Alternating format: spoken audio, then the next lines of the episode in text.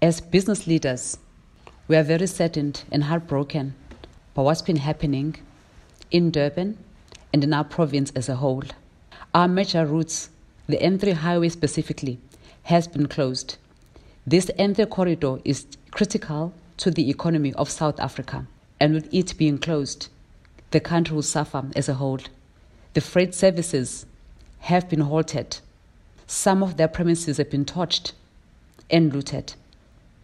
The major concerns surrounding us currently is the supply of food and medical supplies, which we know currently is running short.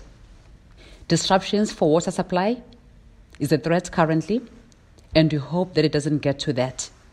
Job security is impacted, as we know that with retailers employing the most people having been looted and torched, those jobs are now gone. Food security is still a concern for everyone, even the looters themselves. Shopping centers have been destroyed and torched, which means there won't be any access for basic goods and services for the people in KZN. As business, we are requesting the leaders of the country to please declare KZN a state of emergency and send the military to come and stabilize what is happening currently. As I'm talking to you right now, the looting still continues. We're now almost a week in this chaos, and we're expected to live as normal, and we cannot. We're living in fear as business, as families. We are concerned for our safety. We are concerned for how we'll feed and support our families. We plead that the government hears our request and declares state of emergency in KZN. SAPS is not coping.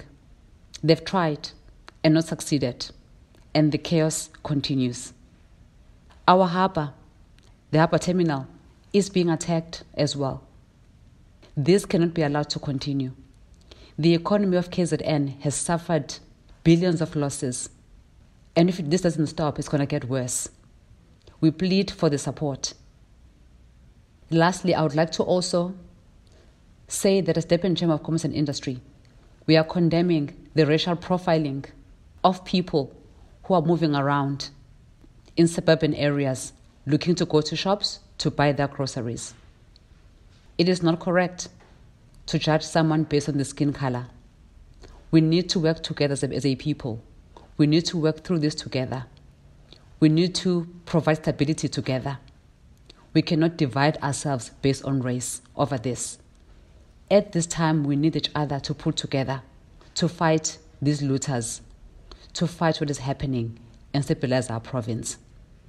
I pray that we can get this sorted and get the army to come down to Durban and KZN to bring stability once and for all.